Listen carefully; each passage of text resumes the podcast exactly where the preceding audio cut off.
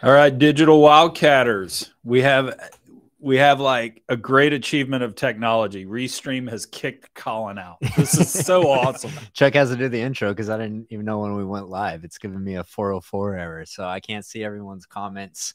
Uh, Chuck will be DJing today and taking care of comments, but we got a special guest with us today. We got the one, the only, the legendary Mark Myers joining us. We had so much fun with Kurt Coburn last week. We're like, hey, shit, we should get guests on here more often. So uh, Mark's co-hosting the I'm, show. I'm in the drive-by chair, so uh, you, you, you've moved down the telegenic scale. I can yeah. tell you that. So. we, we got plenty of ways to get with us. Yeah, we got a long ways on the pinnacle. Now, this is number three, right? Is this your third B D E? Third, third B D E. There we go. Yeah. All right, let's do it. All right. What do we got on All the right. uh, docket today? So let's today? go number one. Hey, Mark, why don't you tell us what happened? But basically, Saudi came out and said something to the effect of, hey, United States, we're like happy to cut production because we don't like ninety dollar crude. What did they say and what did it mean? Javier Blas had in his email this morning uh, a summary of the written interview that A B S did with, um, with Bloomberg, and basically saying that they don't like the disconnect, the increasing disconnect between the physical and financial markets and crude. And so basically coming back out and saying we we reserve the option or the right, OPEC Plus reserves the option or the right to cut production, which you can take a number of ways. Um, certainly, um, as I think about it over the long run of having been an OPEC observer, is the thing that's really bullish to me, at least on the margin, is if there were more concern on OPEC Plus's part about impact on demand of a production cut, a real production cut, um, then I think you might not have seen such an aggressive uh, move on on on Saudi's part. Yeah, I mean, I've always found it kind of like comical that people think that OPEC has real-time demand response, right? Of, oh, we're going to cut back, we're going to increase production. I mean, I think us oil guys know that if they're going to increase production, it means they're going to go out and drill more wells, which there's a long cycle that comes along with that. It's not just, oh, we've got a ton in storage that we're going to release. So I always kind of find some of these remarks to be more um, just driving narrative through headlines than what actually matches with their capabilities and reality. But that's just, well, that's my take on it. No, to that point, I want to throw up this chart real quick. This is rigs running in the uh, in the kingdom, and if you look back, kind of ninety-five to two thousand five, it was call it eighteen to twenty rigs. And I think if you went back nineteen ninety-five to whenever, it was always, you know, call it fifteen to twenty rigs running. And you know, prices fell in oh eight oh nine, and they still had call it forty, forty-five rigs running. The crash was Thanksgiving of two thousand fourteen. And from that point, they had eighty rigs running to, I mean, literally until the pandemic, sixty rigs running. So my whole thing is, if you have three to four million barrels a day of excess capacity like you advertise, you're not running that many rigs. I mean, I understand running some rigs. Oh, that well went down, we got to re-drill it or whatever. But, and we know these numbers aren't right because they don't ever accurately report how many rigs are there and all that. But yeah, directionally, just the fact you're using three to four times the rigs historically you've used, you don't have it. Yeah, I agree. I mean, that, that's what I was saying. It's like you can say one thing. Well, but... it, you know, Gawar, the crown jewel, is seventy years old plus now. And, you know, that's that's not a spring chicken if you look at some of the giant oil fields around the world over the last century plus. So, yeah, there's a there's a there's an intensity that comes along with that in terms of being able to maintain. Um, I was in the middle of Simmons and Company back when Matt was putting together Twilight in the Desert, and a big part of his thesis was the fact that, you know, drilling intensity was going up. Yeah. So what's what's census on B D E? Uh, so OPEC full of shit. Are they? Uh, well, none of they. They haven't. I mean, they, I mean, they announced their production targets, you know, how long ago? A year ago, eighteen months ago, and they haven't come close. I mean, they've missed it every month, kind of since then, and it's been others. I mean, Saudis hit their targets so far, but I mean, they just don't have it. So, I mean, we we're we're staring off the no edge juice. of a cliff. No I think. Juice. Yep, they just don't have it. So. All righty. what, what Happy days are here again. I don't know what we're going to do about it. Yeah, uh, you know, shout out to Energy Cynic, because, you know, I love Energy Cynic on Twitter because he stays true to his name. Be the most bullish environment, and he's cynical. Um, you need that. Yeah. yeah. Me and him, uh, I think I think Energy Cynic likes me, and I think like we're a good balance because I'm eternal optimist and he's eternal cynic. And um, anyways, I, he put out a tweet, I don't know, this morning or yesterday, and was just talking about how he, he just can't wrap his head around bull thesis on uh, commodities. But, you know, my thing here is, as long as there's, you know, he looks at it really from uh, demand side. And he just thinks that there's increasingly demand destruction across all of these countries. People are using less energy. Um, but I just think that the supply side kind of is outpacing it, because I don't think that I don't think that OPEC has any juice to to put out. I don't think that I just don't think that there's a ton of supply. What's y'all's take on the supply demand? I, I just I would just sum it up like this. I, I think what we've seen in terms of the measurable demand contraction or destruction does not proportionally match the the bearish rhetoric, which ties back into really what the Saudis were talking about as a motivation to to uh, close the gap in the physical and financial markets. Doesn't mean it's not going to happen at a certain price point, clearly, um, because we've seen it before. It's just that the physical markets, I think, belie a little bit of the, or the narrative is a bit out of ahead, ahead of that on demand, but always got to be mindful of it. You know, Brad Olson's take on it when he came on the podcast the other day, a couple of months ago, was at three times EBITDA, I'm not incented to go create more production as a publicly traded company in the United States. And so you've got one of two things that are going to happen if we want to have increased uh, production out of the United States. Multiples are going to have to double, go from three to six times EBITDA, or prices are going to have to double. Mm-hmm. It's it's one of the two, because right now your incentive is to maintain flat production and send money back to your shareholders. So, yeah, it's uh, always interesting to see how the economics and finances drive behavior, incentivize behavior. So yeah. I like how I like how he frames it. Hey, either give us a higher multiple, or um, you know, prices, higher prices will incentivize people to drill a well. I loved his take about, did all these C E Os go from being idiots in the shale revolution to geniuses today? No, it's just incentive change. So, that all is, right, I look, I'm line. looking down at Restream. I look ghostly white here. That's I think just, it's uh, I think it's the Astros jersey, but I'm going to the Astros game get, tonight. You need to get so. some sun. There we go. I need to be out. All right, story number two: University of Texas is poised to overtake Harvard as the largest university endowment in the United States. All of this is driven by oil revenue, because the University of Texas, in effect, owns uh, minerals over two point one million acres, basically in the Permian Basin. What so, say you, Frack? Well, let's first talk about what university lands are. There's probably a lot of people that aren't familiar with them, especially if you're not in Texas or you're not in the oil and gas industry. And I didn't do any research to actually like get factual information here. So uh, take, take this with a grain of salt, but essentially university lands, um, I think back in eighteen seventy, around that time, uh, Texas dedicates, grants these lands in West Texas to the universities, uh, primarily uh, University of Texas and Texas A and M. And, and East Texas. So you, you, you basically, because they wound up with some timber land in there too. Got so, you. Yeah. Um, so anyways, you know, huge chunks of land out in West Texas. I don't know who operates them anymore. I think uh, back in the day, Pioneer Natural Resources, um, operated a lot of them. But anyways, the uh, mineral royalties from this production goes straight to the universities. And so there's an article on Bloomberg, I believe it was, that came out yesterday that said University of Texas Endowment Fund is poised to take over Harvard and become the richest university because of the increase in oil and gas prices. And so um, what did you want? You want our take on that? Is that what you want? Is that what you asked? Sure.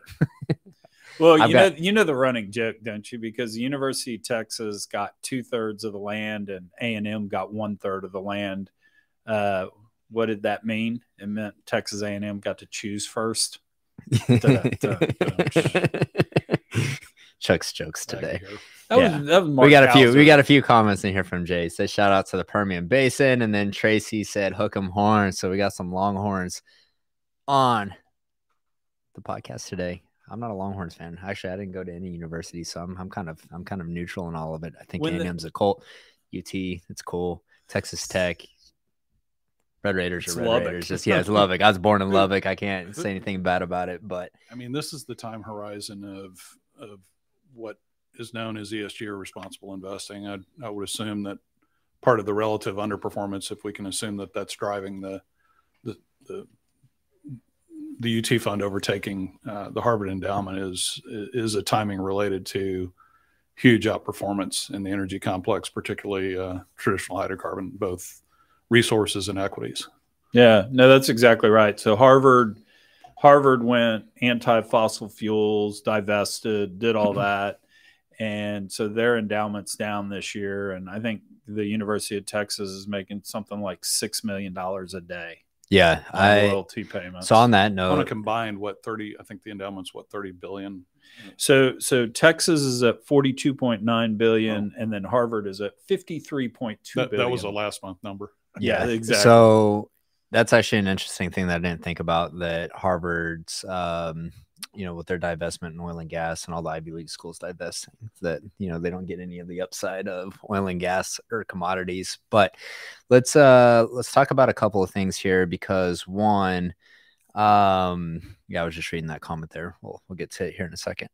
I put out a tweet and a LinkedIn post this morning uh, because I've never, I never thought university lands is a good deal for any Texas citizens. One, I don't think endowment funds should be as big as they are at universities. These are becoming massive profit centers while tuition continues to increase. And so this isn't just for Texas school systems. This is across everywhere. I have a friend that's a very successful entrepreneur. He came from Yale, and he fucking hates how big Yale's endowment fund is. I mean, there's just no reason for these endowment funds to be that big. And then you talk about canceling school debt. It's like, fuck that. Get these, and you want to cancel school debt, get these endowment funds to, to cover the bill. But anyways, I'm getting on my soapbox here. Let's talk about university lands. You know, I think that as Texas citizens, these these revenues should flow back to the citizens, either directly or indirectly through the investment of infrastructure. And you look at where these revenues come from. They come from West Texas. And you look at West Texas schools. West Texas schools continuously fail. I grew up in these schools, so, you know, use that as some anecdotal evidence. Um, continuously fail and underperform uh, compared to the rest of the schools in Texas. And Texas ranks forty-third in education for the United States. It's a low fucking bar. And West Texas schools underperform compared to that. And so I think it's really disappointing when you see revenues from oil and gas leases that uh, were granted by the state flow to the universities instead of to the schools that, um, you know, that really, when you look at, you know, Midland School District, Ector County, um, and then any other smaller school districts, you know, around Iran, um, et cetera.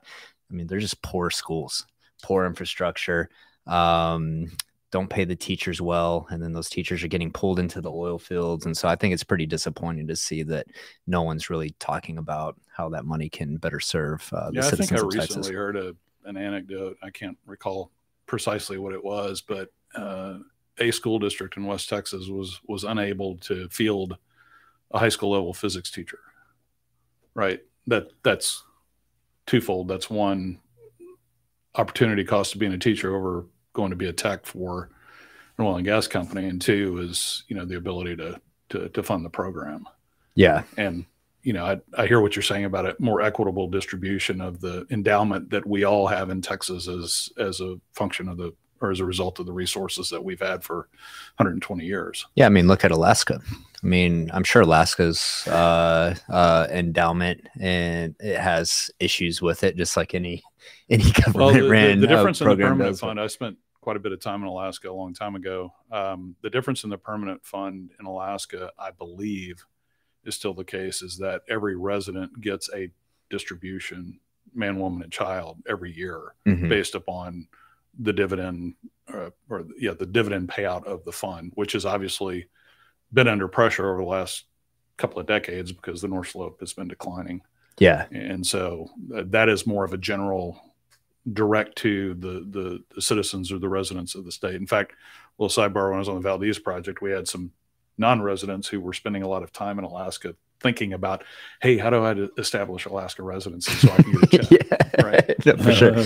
I mean, the North Slope is a wild place, and it's like, I don't feel like the North Slope is part of the United States. I mean, no, the, the, the drilling contractors, I mean, you got Doyon up there, and they hire, I mean, residents only. You have to be a native uh, to work for Doyon. And so they're very, I mean, the, the oil field benefits the people that live there and that grew up on the land. And anyways, that's, uh, you know, understand university lands. Like, I'm not taking a dig at university lands as an organization. I mean, there's not, look, this was put in place, what, just one forty, model. one fifty years ago. But I think now with these endowment funds just bloating up, it's okay, how can we better use those funds to invest in we the got, uh, future of Texas? We got a good comment from uh, John Mank, who's talking about maybe endowments, if they're going to be tax-free, they should have to spend a mandatory percentage each year. I, I, the libertarian could even live with that, because I mean, in effect, you've got all this money just sitting on the sideline growing. We're, it's so incredibly inefficient how we give in the United States to charity, because we all give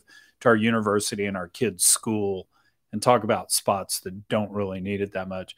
But I will close it with this. All those Longhorns out there that make fun of my Rice Owls on beating us in football every year, I'd always say, if you can't build a national contender every year with the taxing authority of the state of Texas backing you up, you don't deserve to play football. Yeah, what's We're wrong just a small little private yeah, school. I think that's a valid, uh, yeah. valid criticism. I, I don't see the the flaw in the logic there. So, gotcha. All right, next story. Um, you know, I'm sure over on Twitter and LinkedIn, I'll be hearing a lot of comments later on that post that I put. So looking forward to hearing everyone's insight and take on that. Uh, next post, what do we got? We got some geothermal so, news. So, um, yeah, give us quick on geothermal, but then I'm going to ask you to get your guy to come in and chat with us. Maybe he'll do it next yeah week. Absolutely. So uh yesterday it was announced that Fervo Energy, uh rising star in the geothermal world, closed a one hundred thirty-eight million dollar Series C round, um was led by uh D C V C. And so uh Fervo Energy uh C E O is a buddy of mine, uh Tim, and Tim's really interesting cat, because he was a oil and gasins Oil and gas, oil and gas completions engineer uh, at B H P, I believe, and then went to Stanford, and um, there developed a uh, thesis around geothermal energy, and really is using things that we learned in horizontal drilling in the geothermal world. And one of those things, uh, I had breakfast with him uh, several months back, and he's like, "Yeah, before Fervo, all geothermal was open hole. They didn't even think about using casing." And thing about using casing is that you have flow restrictions, so you've really a lot of uh, engineering that goes into that. But um, really, really big fans of him and Fervo, just because they're taking oil and gas knowledge and applying it to geothermal. And one cool thing about them is that um, I probably have the details wrong on this deal, but they've essentially done some co-locations. Um, like they announced a partnership with Google uh, sometime last year, I believe, where Uh, Google is buying power from one of their facilities. And so they can actually go uh, find a place, poke a couple holes in the ground, develop geothermal energy, and then sell it directly to uh, corporates that want uh, twenty-four seven clean power. So um, pretty cool to see this. I am interested. One, we need to get uh, Tim. Um, Tim, if you're listening, this will be my ask for you. I want you to come on the show next week, call in, and uh, get five minutes of your time to talk about Fervo. Um, one thing I do find interesting is that they position this as a Series C. And so they go like the traditional V C techie funding. Yeah. Um, I'd be interested to know how the, the workings of, of that are. Um, well, I want to know if the, the Inflation Reduction Act actually helped this, you know? So Tim actually gave me, uh, so I was kind of, um, I was bitching the other day on Twitter, and, no.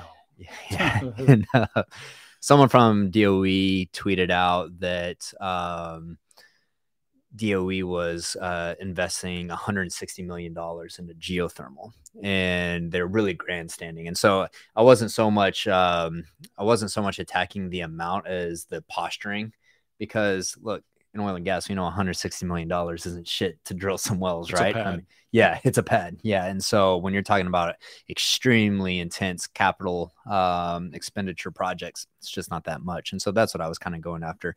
But Tim replied and gave me some pretty good insight. He says that at Fervo, they've personally seen a five to one ratio of private money versus public money. So the more public money that comes in from the government, um, from the D O E investing in the space, you can expect a five X return from the private markets. So um, that kind of, that changed my perspective a little bit, where he's saying, hey, look at this as the government using it as a catalyst to in, increase more private market um, investments. So, so Tim's got to come on. We got to, we got to deep dive that, because yeah. I, I want to learn more about geo. Uh, yeah. Just anyway. Yeah. I, I think one of the, you know, your original point that it's good to see that there's a lot of direct transferability of uh, skills and experience. Uh, geothermal is probably the most obvious one, but just in terms of, of energy systems and the engineering that goes around that, particularly if you're involving places that you can't see. Yeah. Right. Like downhole. Yeah. So, anyway. Yeah. No, I mean, and hydraulics that you mentioned, it was all thought of before, probably oversimplifying as open hole. And now you've got all kinds of cool stuff that you can do with. Well, I want to know why just and, old well bores can't be used. Well, here's what, so, you know, you know something interesting. When I, mean, I first, even have to redraw. When I first started diving into geothermal, two or three years back, um, I heard something about Enron using geothermal, and I asked Jeff Skilling, I said, hey, did you guys do geothermal projects? He's like, yeah, we're doing geothermal back in the seventies. He's like, you know, it was always promised infinite energy. And he's like, it was a money pit. He's like, you would drill a well and it would get plugged up and wouldn't flow. But as we're sitting there talking, his eyes lit up, and he's like, you know what? He's like, with the advancements in horizontal drilling, he's like, geothermal might make sense now. And that's what's really opening up geothermal, um, is just, I mean, oil and gas, the advancements that we've had in drilling technology. And what's cool about, you know, what Tim and Fervo are doing is that they're really going after um, these shallow assets where we can take the technology that we have today.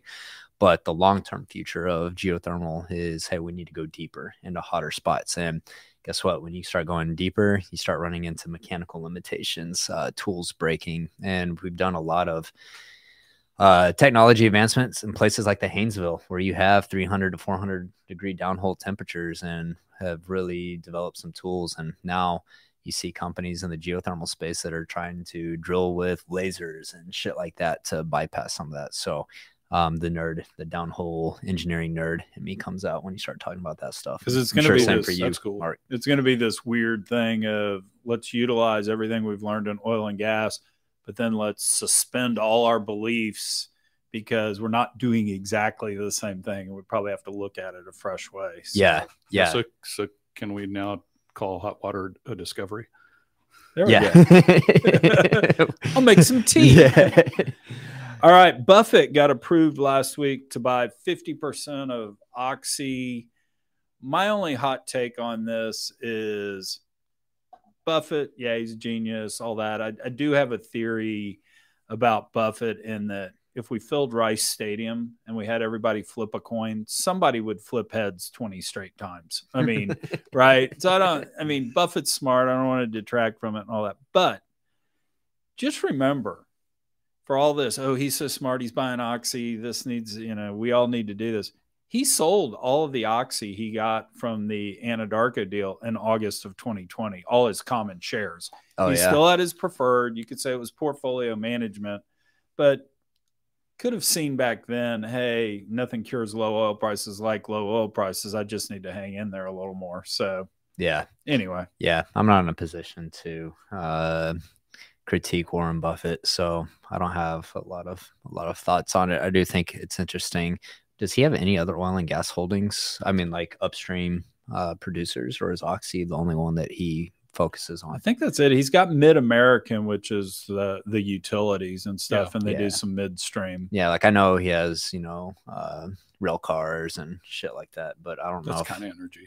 Yeah, yeah. I mean, upstream. It's, it's, it's amazing how the pipelines haven't been on pipelines, right? Yeah. yeah. Um, I just think I, the reason I was asking that is because I think that it's interesting that he's honed in on Oxy and not any other operators. I, I'm I'm not in a position to to speculate or critique the portfolio management because I'm no longer one of those. Um, but, but I will say it's an interesting uh, data point with respect to kind of time horizon of of.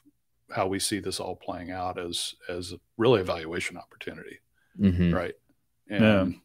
obviously he's got the preferred alongside that. And I, I think it probably was a portfolio management move, um, and a bit of a risk off trade. Um, but I, I do think it's positive from, you know, a, a true long-term value investor standpoint that, Uh, you, you've got a long runway ahead. That's what I was going to say. I mean, if you're investing in this space over the next ten years, you probably have to take that as a positive signal, I would assume. And, well, and it's going to be interesting to see. I was talking about this with a, a former P M peer uh, the other day, is there, there's going to be more and more capital as valuations stay relatively compressed, seeking, you know, opportunity that isn't encumbered or restricted by a policy mandate. Um, I think, you know, there's smatterings in the retail and uh, space of anecdotes that I hear, and then exposure to, you know, more direct leverage to hydrocarbons. Um, and I don't have to have,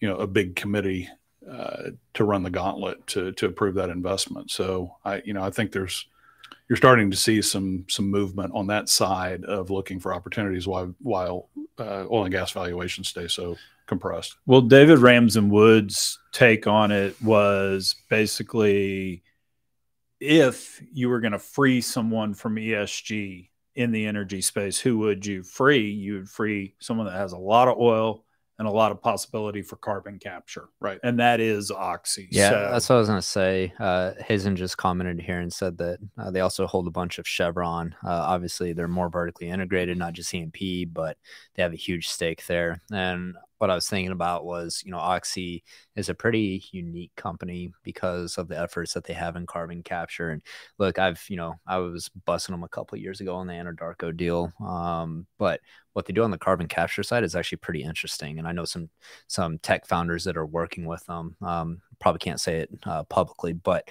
um, they do some pretty cool forward thinking uh, stuff there. So, and injecting gas back in the ground is, you know, legacy skill yeah. among oil and gas companies. So there's another one. That's, I was talking to someone in oil and gas. They're like, this is the best thing ever. We extracted all of this and now we get to inject it back in. Yeah, we created the problem and then get to, get to fix it. And so, yeah, we're pretty good at injecting um, as well as extracting.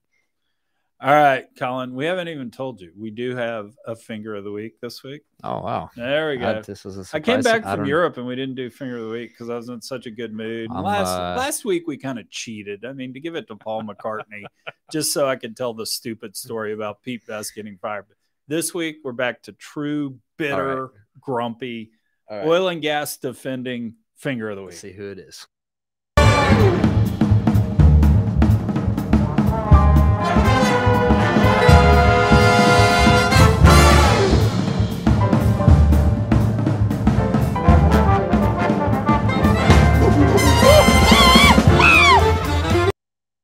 Our boy Justin Trudeau, he's back. He's making his he's making his move on Elizabeth Warren for finger of the week. But a great thing popped up on uh, Twitter this week. Somebody posted like a two minute video of Trudeau's motorcade, and it's like, take a drink every time you count a car, and you're drunk, passed out before Trudeau's car even shows up. You know, was this uh, was his his trip down to Costa Rica, Mon Montreal? This was this was a Montreal. Oh, because didn't he just take a vacation to Costa Rica? He did, and people were he private jet. Yeah, he, private he private jet. And look, I'm never going to shame someone for taking a private jet. I, I was going to put this out on Twitter yesterday because everyone's been shaming Elon Musk and Kylie Jenner.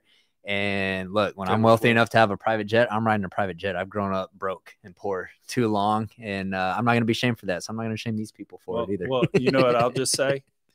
It doesn't suck. No, it Chuck, doesn't. Chuck, Chuck misses his private jet. He tells me all every, the time. But I've got a little model of it. Little did y'all see every everyone was uh, busting up Elon Musk over it yesterday because apparently his plane took a nine minute flight Um, but to be, miles, yeah. yeah, but to be fair, I mean, I'm sure they reposition planes all the time too. Mm-hmm. So I don't even know if he was on it or not, well, but I'll just fess up, because I've tried to be honest and genuine in my podcasting career. One time flew into uh, John Wayne Airport, which is kind of down in Orange County. And the whole reason was I was meeting with U C Irvine. They were an investor. So I went and pitched the board. The plane may or may not have flown and dropped a friend off at uh, Van Nuys Airport, which is kind of northern Los Angeles. Came back, picked me up, and then took me to Van Nuys Airport. And it was because the traffic would have been an hour and a half, two hours in Los Angeles, even though it's twenty some odd miles. But I did that in the uh, the P J. So I have a story that I think is a great story. I heard this firsthand. Clayton Williams is down at his ranch in West Texas, wants bacon for breakfast, doesn't have any bacon. So he sends the private jet to make a run and go pick up some bacon for him. I'm like, that's when you know you're a baller, when you can send the P J out for some bacon. I so bacon, I don't shame people run. for that at all. No. And I drove the Raptor down here from South Dallas this morning. So. Yeah. And it is the six point two. Yeah. yeah. All right. Well, I think uh, that that was a fair uh, finger of the week, and it's our finger of the week seems to uh, kind of cycle between three people. So, but anyways, uh, guys, if you haven't signed up for Fuse, uh, tickets are on sale for Fuse. Uh, Tim Latimer from Fervo Energy will actually be speaking um, at Fuse, so I'll see if we can get him on the show next week uh, if his schedule allows. But if not, come catch him at Fuse in October. Uh, make sure to share this podcast. Share it with a friend, share it on LinkedIn, share it on Twitter, help us out. And we will catch you guys next week, ten thirty a m on Tuesday. Anything Mark, else thanks for joining yeah, us. Yeah, Mark, thanks, dude.